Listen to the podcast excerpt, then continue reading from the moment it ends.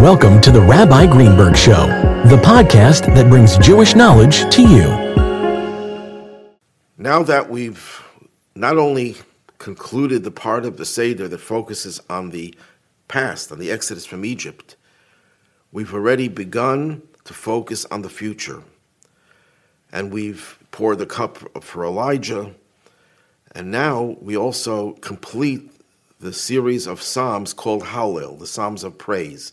If you remember, at the beginning of the Seder, we said the first part of Hallel, and now we say the second part of Hallel.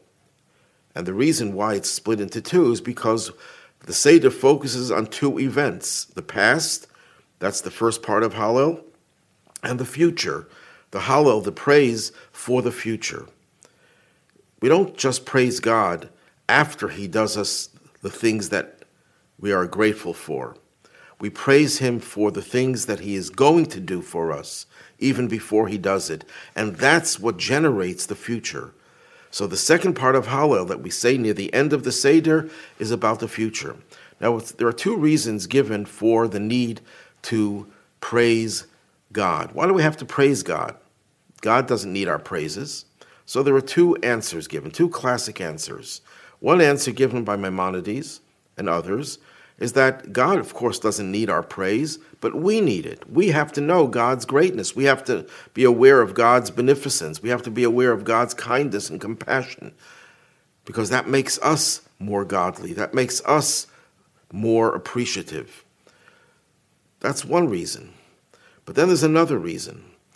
Just like with human beings who are modeled after the spiritual realms, when you praise someone for something, not only do they feel good about it, but it helps them to reveal hidden powers. If you praise a child and say the child is really very smart, if the child has that potential, the praise will help elicit that. The praise is what makes hidden things out into the open, revealing the hidden. So it could be suggested that the first part of the Seder, the focus is on getting out of Egypt and expressing our praise for God so that we appreciate what the Exodus did for us. But when we're dealing with the future, things that did not yet happen, we're not praising God for something that He already did. We want to reveal the future, reveal the hidden forces and dimensions that will be revealed in with the coming of Mashiach. And that's the second part of Hallel. That's what helps us reveal the future. And then we come to the final step of the Haggadah, Nirtza. It's accepted. God accepts our Seder. But there's nothing that we do for Nirtza. What is it that happens there? So to understand that, we have to preface a concept that's explained in Hasidic thought, that there are three levels in our association with God. There are times that God inspires us before we're inspired, but we reciprocate. Once we're inspired, all of a sudden, a person wakes up in the morning and they feel motivated to do something, to pray, to study Torah, to do a mitzvah.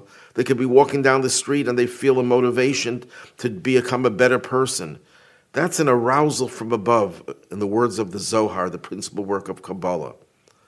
And that engenders an arousal from below. But as a result of our arousal from below, God reciprocates another arousal from above that is consistent with, commensurate with, the arousal from below. So now we have both an arousal that came of its own accord, without our preparation. Then we have our participation, our contribution that engenders another divine response. Now we have a perfect situation in which a third arousal from above is able to be revealed, because it's a complete place, it's a perfect landing space. In other words, we can't generate that arousal from above, that spiritual energy from above. But it can only happen of its own accord once we create a perfect atmosphere. I like to use this analogy. There's a place that's stricken with all sorts of natural catastrophes, and there's a shortage of food and and water, and a plane is trying to land with the supplies, but the whole terrain is rocky, it can't land. And all of a sudden, someone clears out an area, and there's smooth landing, and the plane lands, and the food is distributed, and everyone survives. What are people going to say? The smooth landing provided them with food? No. The smooth landing just removed the impediments to the plane coming down from wherever it originated. Same thing is true in the way God relates to us. There are times that God wants to give us such sublime gifts, and there's nothing we can do to earn that.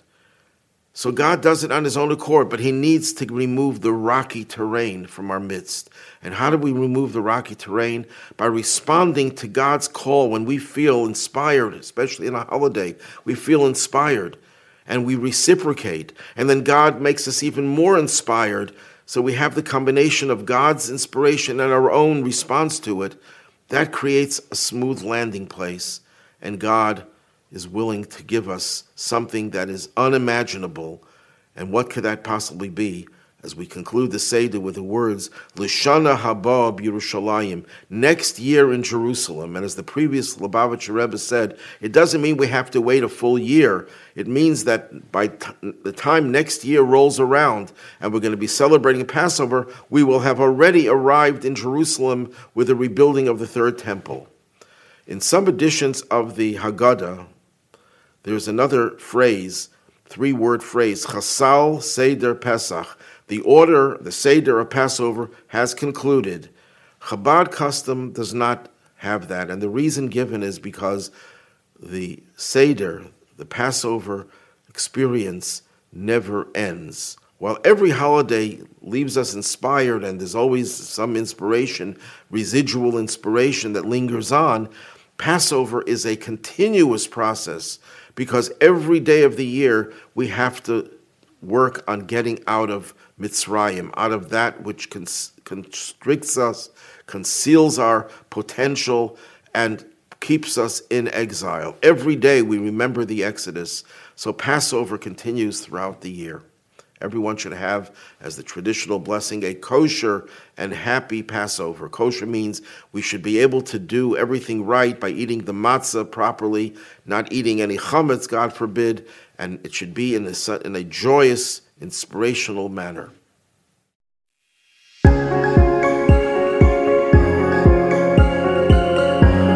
Thanks for listening to The Rabbi Greenberg Show.